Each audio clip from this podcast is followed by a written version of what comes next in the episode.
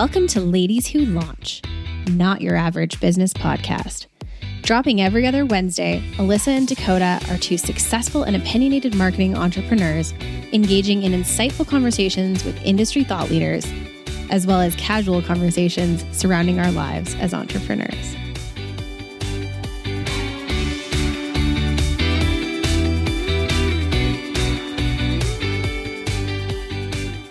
To another episode of Ladies Who Launch. It is Alyssa's flying solo today. Dakota had a bit of a technical meltdown with her laptop, as it seems to happen on Fridays. So it's me coming to you uh, from my office on a Friday afternoon with a fabulous guest. Um, today, I'm chatting with Margo Purcell, who's the CEO of Inception U, which is a private nonprofit organization addressing the skills gaps in the digital economy, which is super cool.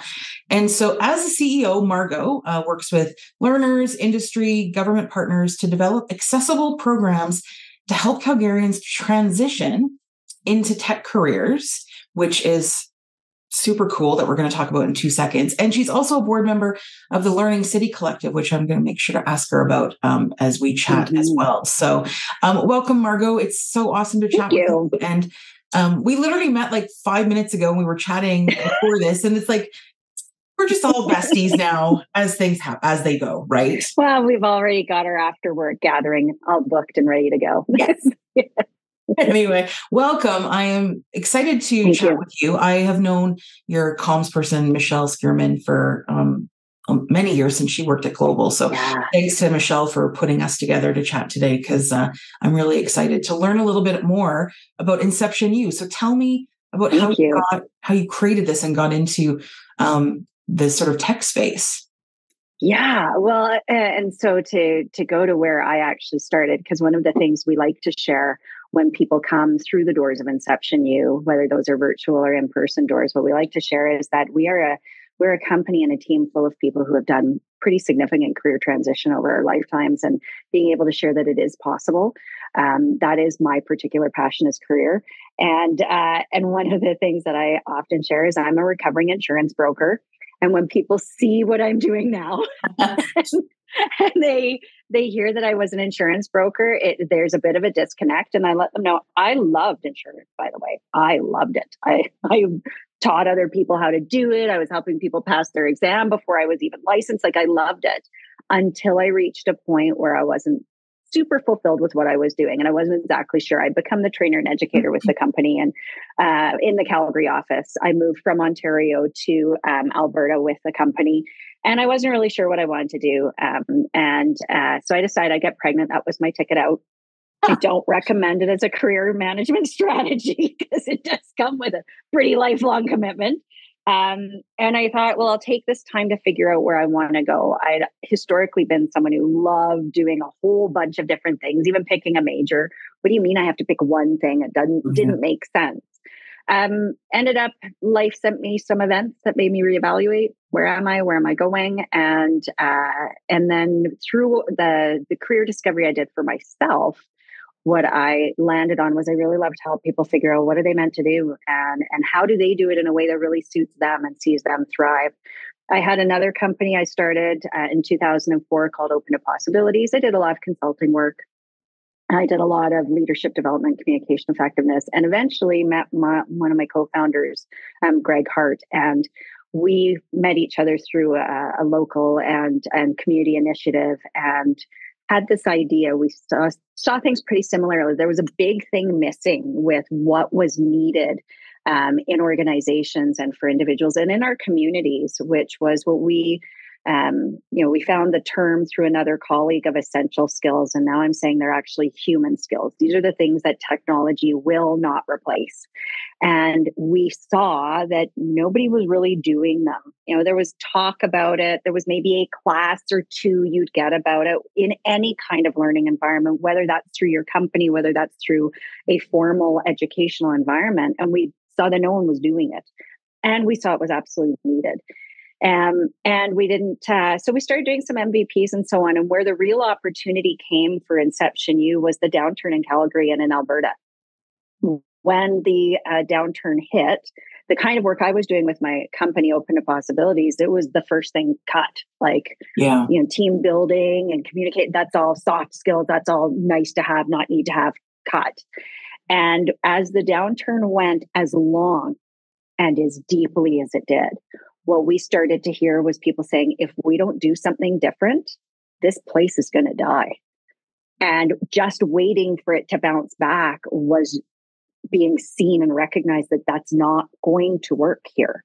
And so that was our opportunity. That was our window. We said it's prime right now. And, and we decided to go in and, and go for it. And we had positioned Inception U as uh, an opportunity for people to equip themselves to be future fit. And so mm-hmm. when we say future fit, we use that specifically rather than future proof. Future proof says you're guarding yourself against the future you're protecting yourself against so that takes energy that by the way is wasted because you cannot protect yourself from the future nor, nor should you. What you need to do is become fit to respond to rapidly evolving conditions now and into the future so we saw that there was an opportunity for that. We had this collection of things that we'd all done individually in our own practices and we said well let's put them together. And we went around and we we shared with other learning organizations other um, development organizations and so on. And what we heard was yeah that's needed. Yeah great idea. And eventually what we heard is and we're never going to do it. If you want to see it you have to build it. We said okay. And that's how inception U came to be we know humans often need to see something to believe. It. You can talk about it, and if it's theoretical and conceptual, we are very drawn to what we know. And so and what and when we see something then we can know it. So we built inception U so that people could see that there was another way of learning and another way of being in the world that they could discover within themselves and then put out in the world. That's how inception U came to be. We started in 20 started about a year of MVPs uh, starting in 2017. Where rubber really hit the road was with the intense need in Calgary for um, software developers. Right. Like many other centers, constantly not obtaining the talent, and the talent was getting taken to other places and other locations. And we also saw that there wasn't, uh, at the time, there was little, if to nothing available that was accelerated learning, like shorter form programs. And so people who wanted to be able to transition into tech and innovation who didn't have one, two, three, four years to stop, get educated, go back, um, did, had little option here. And what we proposed through some meetings uh, that my co founder had with um, folks at Rainforest Alberta and said, you know, there, there was this talk about we should do an accelerated or a boot camp was what they were referring to them at the time. And what he proposed is what if we built a different kind of software developer here? What if we helped people bring amazing thinking, amazing depth to understanding the problem before they start building the solution? What if we did that? And that's where the opportunity came about, where we said, okay, we'll do a full stack developer program where all of these human skills are completely interwoven with the technical skills. They're learning how to apply them in that field while they're building that capability. Uh, and we are now in currently in cohort 11. So that first cohort started September 2018. Uh, 11 people took a program by that had never been run before by people they'd never heard of and we're now into cohort 11 and we've launched a second program as well which is tech adjacent um, that's taking all the learning we've done over those five years and now starting to say okay so what other technical or domain specific capabilities are needed and can we provide opportunities for people to equip themselves with? Wow. So are these are the types of programs are they for people who are currently working? So are they online or there's flexibility with their completion? That's where we're heading now. So okay. up until um, up until currently, right now, our programs have been uh, in person, full time. Um, there's been uh, opportunities that we've uh, been able to generate where people who are unemployed or perhaps underemployed can have their program fees paid. So a lot of the people who've been through our program have been people who are in transition by choice or often not. Uh, and it was created, especially again, the downturn. How do we take all these highly capable, highly competent people and provide an opportunity for them to equip themselves to transition into an industry that's that needs the talent and is growing? Um, and so that's where that's what it's been up until now. Now, what's changing is uh, for our second cohort of our tech adjacent program, we are going part time and virtual so that people, um, and it is tailored, the grant we receive for that is tailored towards people who are unemployed and underemployed. Um, and we are now shaping the learning experiences to be online, active, engaging, um, and to be quite immersive and highly connected even with people being remote and and distributed and so that's going to start happening with the launch of cohort 2 in february is taking it and shaping it so people can be working um, so that they can meet their needs while they're go- equipping themselves to be able to transition to something else wow so what is the so launching with a downturn i mean obviously anybody in mm-hmm. calgary knows what that was like and getting yeah. through that piece but what are who are the people that you're seeing now coming through the program? Like, is it a is it a, mm. a mid career people or is it later career people looking to just change their career completely? What is sort of the makeup of of the cohorts? I would say the majority remain people who are mid career in some way. Uh, that's a that's a combination of two things. One is um, some of the funding mechanisms that are available for people in transition uh, and and the nature of how they've ended up becoming unemployed or underemployed. Um, and the other one is that tends to be what I've what we've seen is that people are asking themselves those kinds of questions at that age and stage of their career. That being said, so that would be a majority of the people I would say have probably around at least five, if not 10 to 15, 20 years of experience and are looking um, for what might be next for them and taking that opportunity of a perhaps forced pause in their career to really do some things differently. And we've had people from 19 years old to 65, same cohort.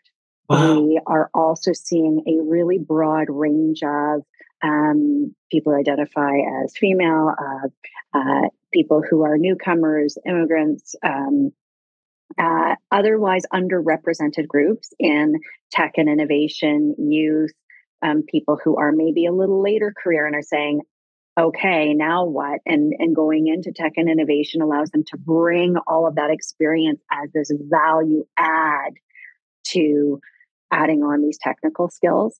And it's that diversity of backgrounds, industries, perspectives, levels of experience, kinds of experience, types of education that diversity is actually what generates even deeper learning.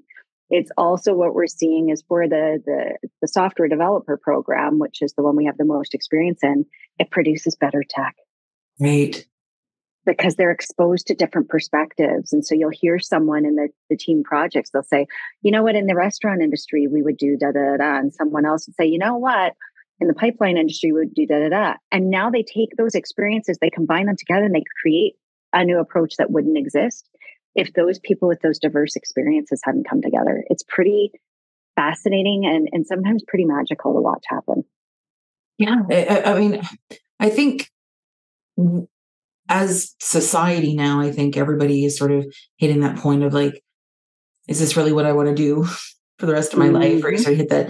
Mm-hmm. But I know in talking to co- like friends and colleagues of mine that everyone understands the the drive towards tech and i know in calgary specifically they're investing a lot of money into like i mean platform as a tech incubator and um, tech education trying to lure tech companies into into the city.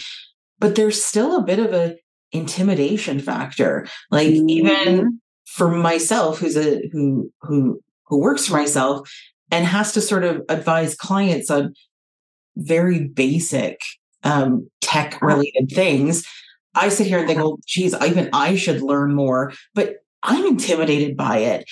And so mm-hmm. the fact that there's Inception U and that its purpose is for people as sort of a, a, a continual learning process, I think that helps take some of that intimidating wall away. Yeah. Well, and great points because that is that's what we we see people encounter as well. And one of the things we often see people encounter is they hear tech and they think software developer, and they can't see themselves in it. I, by the way, have done software develop. Well, not software development. Let me put a caveat. Years and years and years ago, back in the days when we used to ask people, "Do you have email?" Okay. Um, I remember uh, my older brother, who is a computer guru, uh, he said, Hey, why don't we start this web development company? And he said, You'll be the developer. I was at home full time with our, our um, with our older son and and he's like, you can do it between naps. He was a great sleeper, so I really could. And uh, and so I did some of that. And you know what? I despised it. I can do details. Fine detail drives me batty. And over time, I actually make a ton of mistakes. And I wanted to poke my eye out with a pencil. What do you, why isn't this page showing up? And my brother would look, ah, you know, line 76, you missed a backslash or a front slash or whatever. And I'm like, really? Like that? you were actually coding. Nothing shows up. Like I was actually HTML. HTML, yeah. Me, yeah.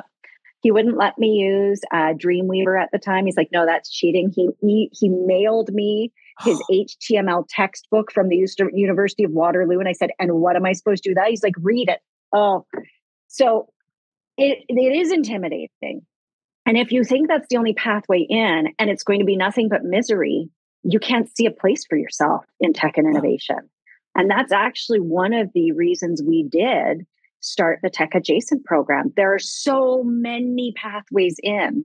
There's a certain level of digital competence that we all really do need to have and that many of us have a lot more than we even realize because we carry computers in our pockets right? Yeah. like we have more than we realize.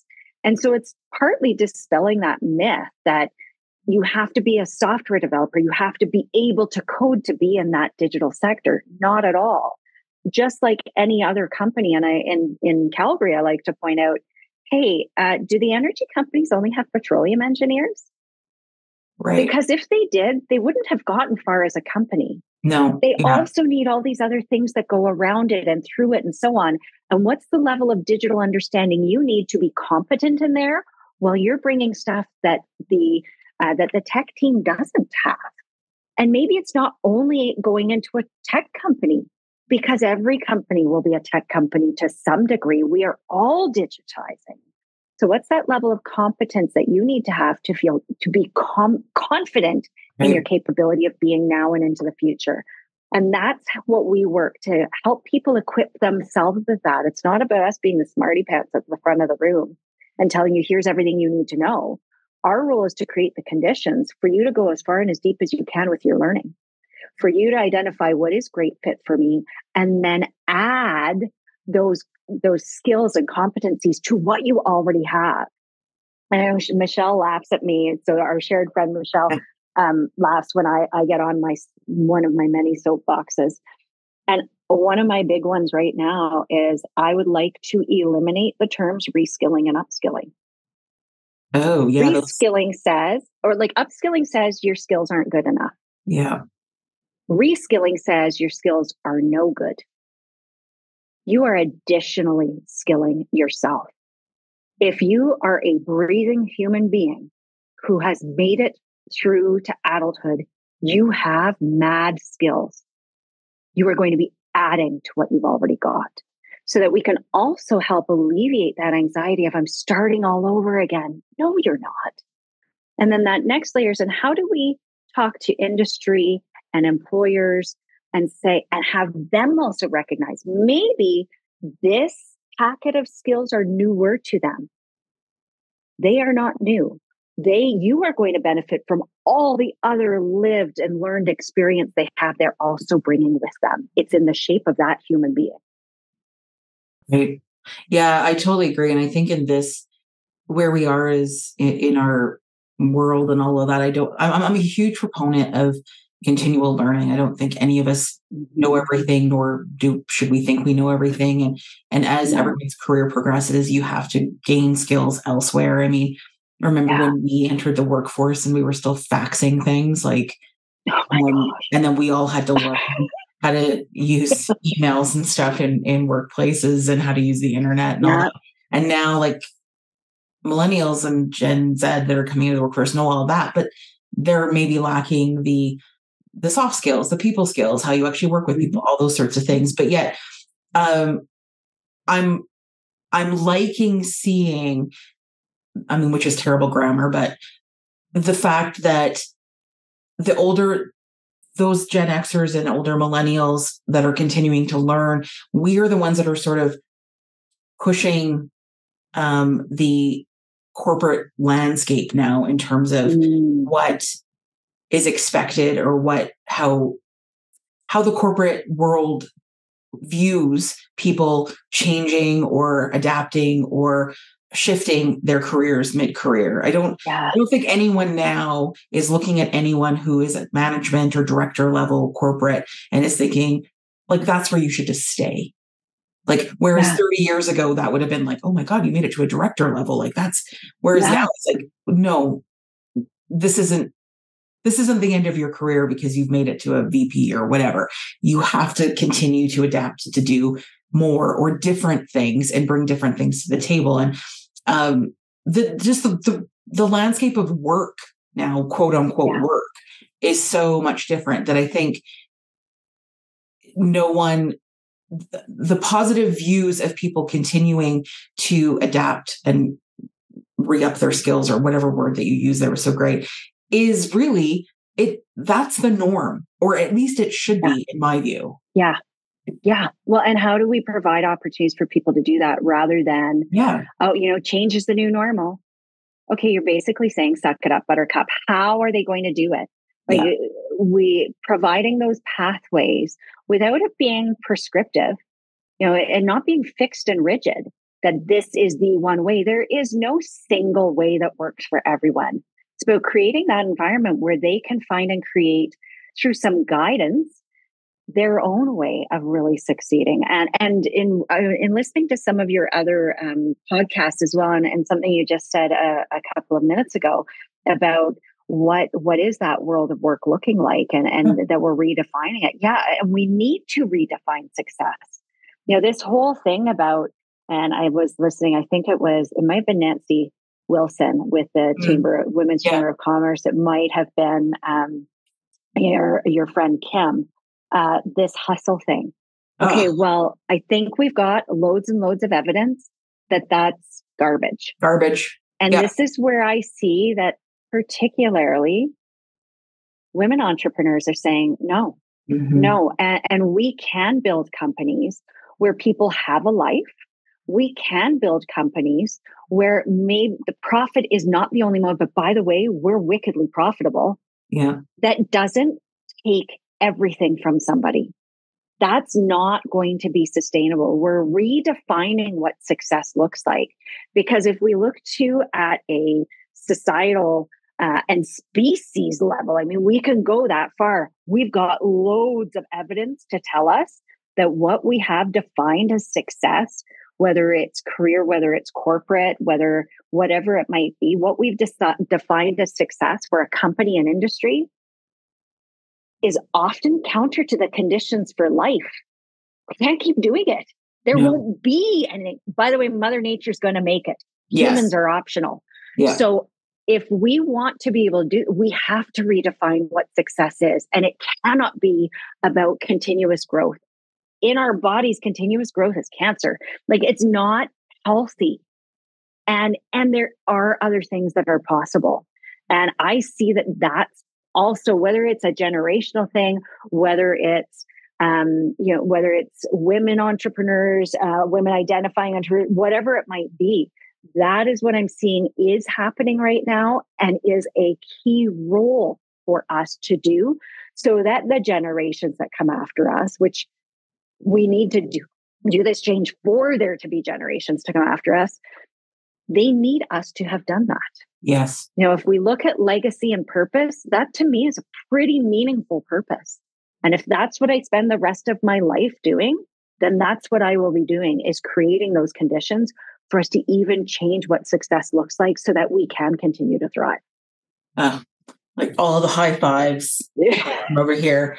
And I mean, this is why, I mean, this is why we started this podcast is to talk about, is to talk to other amazing women entrepreneurs because I think we as entrepreneurs and women in particular, we get too into our own heads and when you're working by yourself all day and you start like questioning everything and is this right? And, and, what am i doing here? And why do they seem more successful than me? And we always have i mean imposter syndrome exists no matter what. But these mm-hmm. conversations and what we are trying to create and what you're trying to create is like is is breaking down all those walls of feeling that we aren't doing enough or we aren't doing more or whatever. And that the the change is the point in my view. Like how i choose to run my business is much different than how somebody 20 years ago would have chosen to do this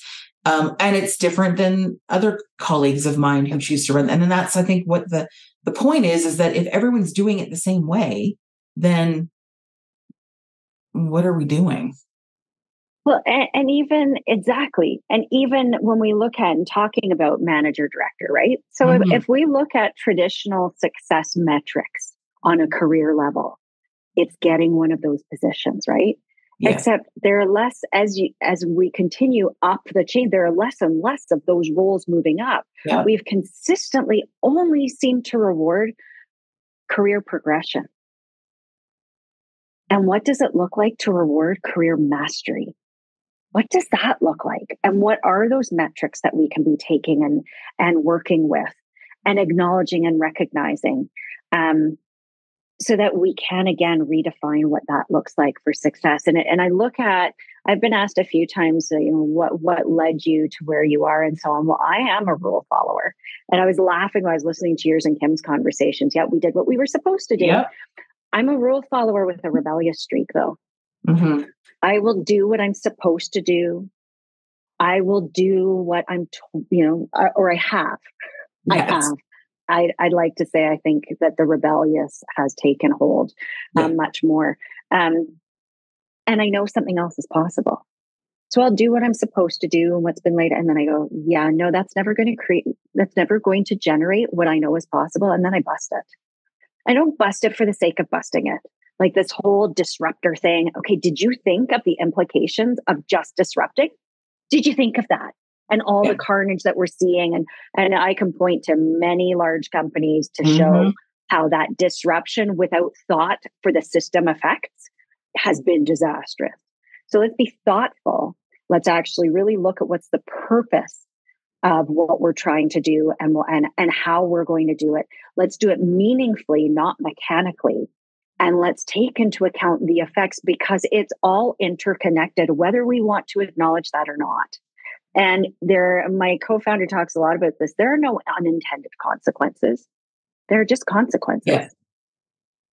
so we need to and there are no unintended effects. There are simply effects. So we need to build those capabilities for us to then take meaningful wise action in the things we're building or we're just going to cause more problems. And so that there's no one moment I can point to that led me on this. It's a series of moments. I've had some significant moments though um, that I can point to, and one was 2018. Uh, and it was funny because um, Nancy talked about that's when the Canadian Women's Chamber yeah. of Commerce started. Well, it was January 2018 that I made a firm and a very conscious decision that if it scares me and it's not life threatening, I say yes because there's something for me to learn. And it might be uncomfortable. Uncomfortable, as long as it's not life threatening, doesn't mean it's unsafe. Um, the other, another significant moment, or I guess accumulation of a, an experience I had, um, I got to go and be an expert in residence um, in uh, 2019 at the African Leadership University. And I was watching all these young people who have had incredibly amazing, sometimes unbelievably challenging journeys to get to where they were. And when they had graduated, were probably going back to some incredibly challenging journeys. And they were committed to doing hard things and changing the way things are for themselves and others around them. And I watched that and I thought, you know, who am I serving in doing things incrementally in, in and and staying that imposter syndrome. Who am I? Um, what am I doing in in allowing the imposter imposter syndrome to live me? And I came back and I declared to all the women who, especially who were in the program at the time, and I said, I'm not staying small anymore. Full stop. Wow. I love that. And Not those two small. things combined. Yeah. Who are we serving and doing that? Yeah. and in those two things combined, I, I, saw changes in my business. I saw changes in my life. I've seen changes in me, and uh, and in my and in my my family. Um, and, and if that's what I serve is to be that role model in those ways to people that I care about, fantastic. It doesn't mean I don't make mistakes. It, in, in fact, I make even more than I ever used to, but they're not failures. I, I share with people and, and, I acknowledge them. I'm like, hey, I'm never going to learn anything. I don't use the word never, always, must, often. And I will use it here. I'm never going to learn anything if I can't be vulnerable enough to recognize I have a lot to learn, which also means being vulnerable enough to acknowledge when I've made a mistake. And as long as I learned from it, it wasn't a failure. Yeah, I I'm I'm in the same boat. I don't I I don't view anything as a failure. I mean, I, I think mm. that's something we that's an old school thing that we grew up with that yeah. you failed at school or you did this and but we all have to do that. And everything mm-hmm. that happens, like we make a gazillion decisions in a day and maybe yeah. one or two of those decisions might have been incorrect. And we will focus on those two incorrect decisions as opposed to the gazillion correct ones we made in the day. And it's just, yeah. it takes up so much mental capacity to focus on those failures, quote unquote, or incorrect yeah. decisions that we beat ourselves up over. And as opposed to looking at all of those things like the the gazillion decisions you made and realize that all of them were successful in their own way mm-hmm. Mm-hmm. but i love the idea of of saying yes and i think um, a few other of our guests have brought this up in that um, the our all our our first inclination and i'm terrible for this because um I don't know, you don't look like you work at home anymore, but like those of us that work at home, yeah it makes makes like especially post COVID, it makes you have to have like something really good for me to like want to leave, like a great event or whatever, because it's just so much work. So my inclination yeah. always is to say no first, because I'm like, oh god, I have to put on pants or something. Um, but getting out of that mentality of like, in, yeah. the first inclination is to say yes and then as opposed to no and i yeah. am terrible for that and it's something i have to continually work on is to say yes to things that would that scare me uh, say yes to things that maybe i think seem not silly but oh this is going to take me away from my actual work like to go do this. Yeah. But yeah. those things usually end up being three times as great as I initially thought. But yeah, I am terrible for thinking no first all the time. And so I, I love that you brought that up as saying is is making the distinct directive to yourself to say yes to things, like unless it's going to kill you. And yeah, and, yeah. and as women, I will add as well, um, to not go so far the other way either, mm. right? That you don't say yes. don't know how to say no. No. Right. That's not that's not what I'm talking about and saying if it scares me, uh, I say yes. It, it's not that I never say no because again, that that's just doing yeah. another version of hustle. It's just doing whatever, mm-hmm. uh, where it gives so much of myself. There's nothing left for me, um, which means then I can't do anything for anyone else either and, and being really, really selective um, about what is the most purposeful, meaningful action I can take, and then saying yes to those things. Yes. So that I am continuing to move things forward. Uh, and because you know what, I'm not, I'm not great at everything. Who that nobody is. No one is. So saying yes to things that someone else would actually probably be better suited to do, I actually denied them a chance to shine for what? So that I can show I'm good at everything, but I'm not. Yeah. So stop it. Yeah. yeah, it, it, I don't know. It's a it's a whole therapy session that we're having right now. but um, exactly. as we sort of get get into this, I I want to make sure I ask about this Learning City Collective. Yeah. What? Oh yeah. What is that? Sounds amazing. So it's pretty neat. It's it's uh it's an initiative that started several years ago, and they were doing some research on all of the different, you know, what would it be for what would it be for Calgary to be a learning city? What do we really need for us to be successful now and into the future and looking at those adaptive skills. And so a lot of what we talk about in Inception being essential skills, human skills are also adaptive skills and adaptive capacities. And then they were looking at and did a, it was a, a combination of a bunch of research where they looked at all the different learning organizations in the city, informal and formal, and shifting us out of the learning ladder so you and I and most people will have been on the learning ladder. Right. And and for volumes of people in mass education, we absolutely need to. And if we think of where education started was about reducing and hopefully eliminating mass illiteracy, which has been done. Um, and uh, and, and doesn't mean illiteracy is gone. It, mass illiteracy is. Okay, well, it served it very well for that. And so you went in at kindergarten and you went through it, and it, you're told, and the path is laid out for you climb this ladder up to, to 12. And then if post secondary, and you climb that ladder. Except that doesn't equip us for what we actually need now, which is that ability to learn how to learn, that ability to figure it out for yourself because things are changing too rapidly for it to be a formal thing where someone tells you what you need to know and only after you've been told what you need to know and you pass the test that shows that you know what you need to know then can you do it? We actually need something very different. So the learning city collective is about really um, looking at a learning climbing wall.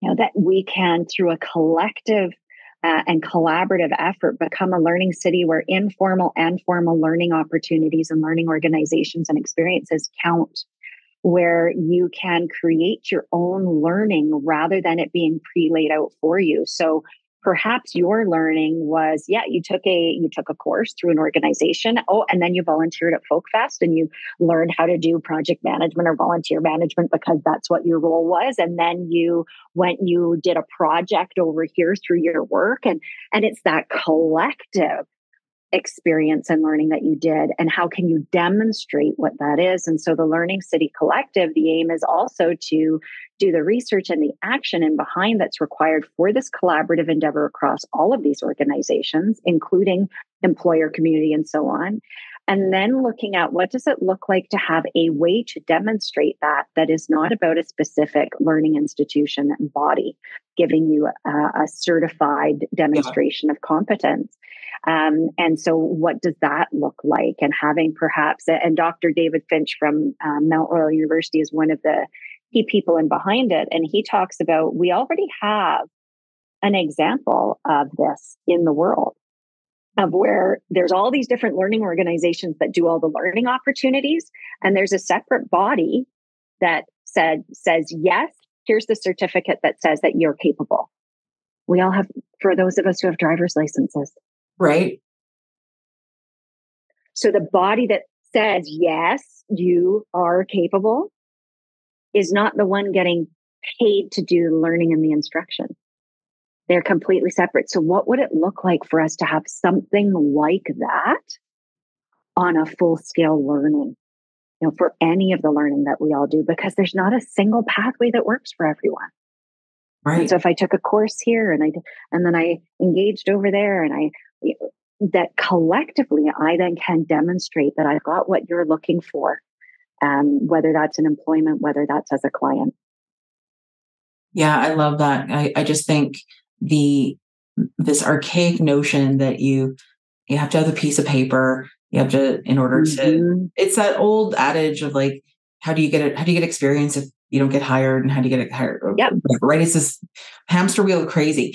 But I love the idea of especially for marginalized communities and um, new mm-hmm. Canadians and that, where they are involved in their community on a daily basis, doing yeah, like they are they. That's how they um, they create their their their own community, right? That those things are recognized as legitimate competencies like like Yeah. women who are or, or or not just women but like people who are putting together like mass potlucks for their community of of 400 people and they're cooking for all these people and Yeah. organizing all of that's a huge undertaking and that matters Huge. in some respect right like that if you're Yep. going to get a try to get employment as a as a bank teller or something like to get in the door it's like i organize like 80 kids at after school care for my Mhm. community like uh, especially in the way it's set up here where those that that are coming into canada um, their educations or their skill sets are not necessarily recognized by our Nope. Whatevers overlords so we have these amazingly educated brilliant people who are driving taxis and i mean all of that is Yep. valuable but yet how can we help them utilize the skills not, not just the skills and the education they've acquired in their home countries but the things that they're doing here that aren't Mhm. necessarily educated papers but they should factor in the same They way. count. yes They absolutely do. And that's one of the outcomes that I get really excited about the potential for the Learning City Collective and, and shifting towards something like this is it doesn't matter where you've come from. It doesn't matter whether it's an industry, a country, a city, or whatever. You you have no network, no relationships, no anything. It doesn't matter. You can demonstrate yeah that you've got what they're looking for. And that way, if there is some transitional learning that needs to happen for someone to learn a different context, okay, yeah well, that's that's actually quite easy. We continually put all these barriers in everybody's way, and then and then often our our if your past gets recognized, well, that's defining your future. Mhm. Well, then I I would be still in the insurance industry, you know, which would that wouldn't have been a bad career. It wasn't the career for me yeah you know and and and that if you're if you're coming from somewhere else often that past isn't even recognized it's like you're it's like you just started again. And and i think we we need talent to be recognized so much more than that because the need is great. The jobs are unfilled. And it can't always be about years of experience. I have seen postings for an entry level position, entry level that requires three to five years experience. it's ridiculous. So what are we going to start? Neonatal job postings? Like what is this?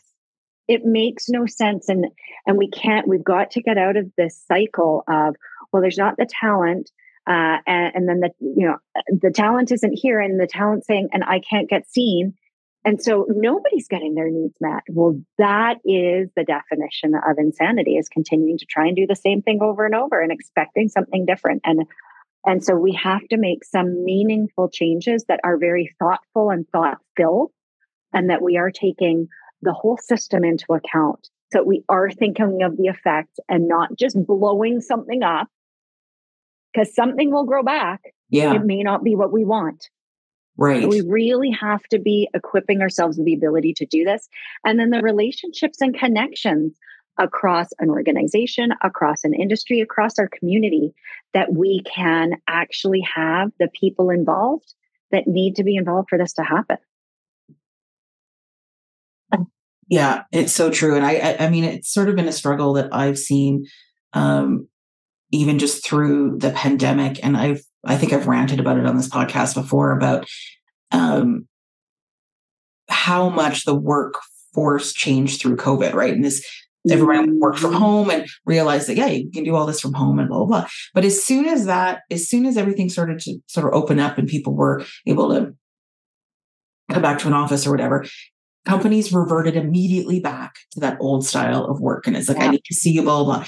And how many job postings I saw as as someone who who's a consultant and is like, all of these jobs can be done A at home or B not by a staff. Yeah. Like you can hire external people to manage these things. Like they are not, you are making them full-time jobs, but they're really not. But it was this immediate sort of pullback to like, oh, what we know. Because everyone Yeah. had gone through this massive shift and, and and employees were like, this is awesome. I can do work from home. Like it's clear I can do this. And then suddenly all these companies are like, no, you need to come back, you need to come back. And people are just like, no. So for all the sort of three steps ahead we take, there's always like mm-hmm. two steps back that we end up reverting to. And um, I was anticipating a sort of continued massive employment shift or how people were doing work. But we know that we see this as people outside of it or as people who lived in it. But it's getting the actual people here, like in charge, like the um, CEO or whatever's, to understand the shifting expectations and the shifting market of what people see as work and how they want to do their work and the all of that. It seems yeah. like there's, there's a huge still dichotomy of what yeah. employees want versus what the corporation wants. And I yeah. and it's just becoming m- more antagonistic, I think, than it needs to be. Well, and it's such a complex challenge, and I and I get it. And, and I get it. You real estate. Factors, you need to like justify yeah. your real estate. Sure. And one of the factors I see is that play in some of that as well. And one of many factors is that fundamental lack of trust and relationship we have. I need to see you to believe you're doing the work. Yeah. Um, and so, what is it to trust first? And only if that trust gets negatively affected to then take that as a data point to perhaps make a different choice. One of the companies that I, I do work with, um, I work with their product is Lumina Learning, and they recently did a pretty significant study on this. And, and I remember at the beginning of the pandemic when people were like, oh, downtown's dead, where everybody's going right. to sell and nobody's ever going to work on. I said, garbage. People like me, no, no, do not make me work at home all day, every day by myself. I know, that's the thing, right? I need people. Yeah.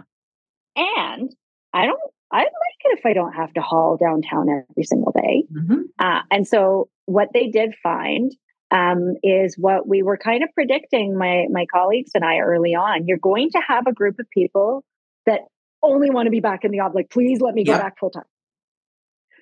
You're going to have a group of people who never want to go out of their house. They want to work from home remotely for them. That's it. And you're going to have a big chunk in the middle nope. who want the flexibility of both. Yep. And that's exactly what their research found. I think it was about 12% wanted to be full time in the office, about yeah. 11% wanted to be full time at home. And everyone else wanted some degree, mm-hmm. whether it was some time working remotely, whether it was a lot of time working remotely. Everyone else wanted a degree of a combination yeah. of both. That's a challenge for companies to figure out. Yes. And we need to figure it out. Yeah, we do. We do. And, and that's part of, oh, go ahead. No, you go ahead. Well, and that's part of where that tech adjacent program comes in too, right? Is that we were forced to have to figure out online and how to do it. And, and we, it was not pretty at first. It really wasn't. It took some time. We were forced, like many other learning organizations and companies, to figure out how to do this virtually. And so when we started looking at uh, not only different pathways into tech and innovation that don't involve becoming a software developer for the swaths of people who have no interest in being one, um, and creating more pathways that have less barriers to entry um, into tech and innovation. We also looked at if you can work from anywhere, you should be able to learn from anywhere. Right. Why do you have to leave your community, your support system, and everything else to go to often a bigger center? Um, in order to do the learning and then go back and restart your life. No, we need to be able to do this well. And then how do we do it in a way that people can still have a livelihood while they add these skills on to be able to go into some other areas and become more future fit? And so that's where tech adjacent came in with another innovation that what we wanted to do. And this is Margaret, another soapbox. I have so many. I'm so yeah. sorry. Um, that rather than you do that discovery and that career discovery through the learning. Like you take the program and you only find out once you're in there if it's right or not. I've watched people internalize that. Right. There's such a human toll to that because they get in and it's simply career mismatch. It's simply poor fit, except they're having less success or it's at a very high cost to them to get success. I watch that it gets internalized and that the confidence goes down and they think it's something wrong with them. Rather, what we proposed um, is that they come in and they do deep self discovery and intense building of these absolutely essential and human skills first. And only after they've done that and they can articulate, this is what rewarding and fulfilling work looks like for me. Only after that do they pick their technical stream. And so the streams that they get to pick, uh, this time we've got lean sales, growth marketing, coding support, and full stack design. And in cohort two, we're going growth marketing, customer success, wow. and full stack design with a UX focus. So you get into it. And by the way, they get all these tasters firsthand because it's all theoretical otherwise. So experience, what would it be like being in that field? So they get to have these little tasters of what would my day to day kind of, what kinds of things will I be doing and engaging in and, and make your choice after that. Like help people make an informed choice based on self knowledge and then experiential knowledge of what this looks like. And we're super excited that that gets to go across Alberta and that it starts becoming more and more accessible um, to people. And and again, we're talking about immigrants and newcomers and so on. And it is one of these. It's one of these programs that has it. it, it has high accessibility yes. for people who are newer to the to uh, Calgary and newer to Alberta and to Canada. And so we're super excited that it's expanding across the the province. Across, ooh, maybe that was a Freudian slip. Yeah, Freudian slip there. Yeah. Um, uh, that uh, it's expanding across the province in early 2024. We're super, and applications open for it very, very soon. We're super excited about that. Well, that is awesome. That's actually a good place to sort of end this because um, okay. I will tell people that all of this information, including how to register for these courses and all of Margo's information and InceptionU's info, will be in our show notes. Um, so um, go find out how to register if you're looking for career change or you know anyone who needs or is interested in getting into the tech space or tech adjacent um, space because uh, I think that's really cool. Um, but as we wrap this up, because I like I've yeah. taken so much of your time, and I'm so sorry that like just as I said, I love talking to amazing women. So I've like taken up so much of your afternoon. But uh, clearly, we, I'm not at a loss of words either. So you know. as we as we wrap up, I we always like to ask the two questions to our guests, um, just to get a sense of um, they, who they are as people. One is, mm. what are you mm. reading right now? I have a stack of books, yes, and I have good. now given myself permission to have several on the go at the same time. Um, so the ones I'm reading right now um, are how how big things get done. Okay. Uh, I'm reading Range, which is what the subtitle: Why Generalists Triumph in a Specialized World. Mm-hmm. And I have just finished the patterning instinct, which is about the human tendency. It's in our instinct and our, our wiring for us to seek patterns. Um, so those are the oh, three oh, that I, I have long the go. Well, mm-hmm. um, I will put the links to these books in the show notes as well, so people can check them out. I think I have the audio book of Range. I haven't listened to it yet, but mm. I know I have that in my Good. audio listing, but the other two I haven't heard of. So that's awesome. Um, okay. And the last question I'm going to ask you is what, what or who is inspiring you right now? I am inspired by people who are builders and who are doing what they say. And right now, I have I'm particularly inspired by two female entrepreneurs um, that are local that have built purpose built and mission driven companies and are knocking it out of the park. And so that's Amanda Hall, who's the founder and CEO of Summit Nanotech. Oh. Um, and so it's clean energy uh, and and being able to extract lithium in an environmentally uh, um, sustainable way. And Bobbie Racette, oh, uh, founder yes. and CEO of, of Virtual Gurus. What I see about how they're doing it, they've built companies people want to be in. Mm-hmm. They've built companies that attract people who are as driven by their mission as they are. And they are showing people that you can do it and be profitable, that it's not or thinking. They do everything with and thinking. And I'm so inspired by them. Uh, and on top of that, Bobbie this summer went uh, on her on LinkedIn and sharing. And by the way, do it and take care of yourself, and you can.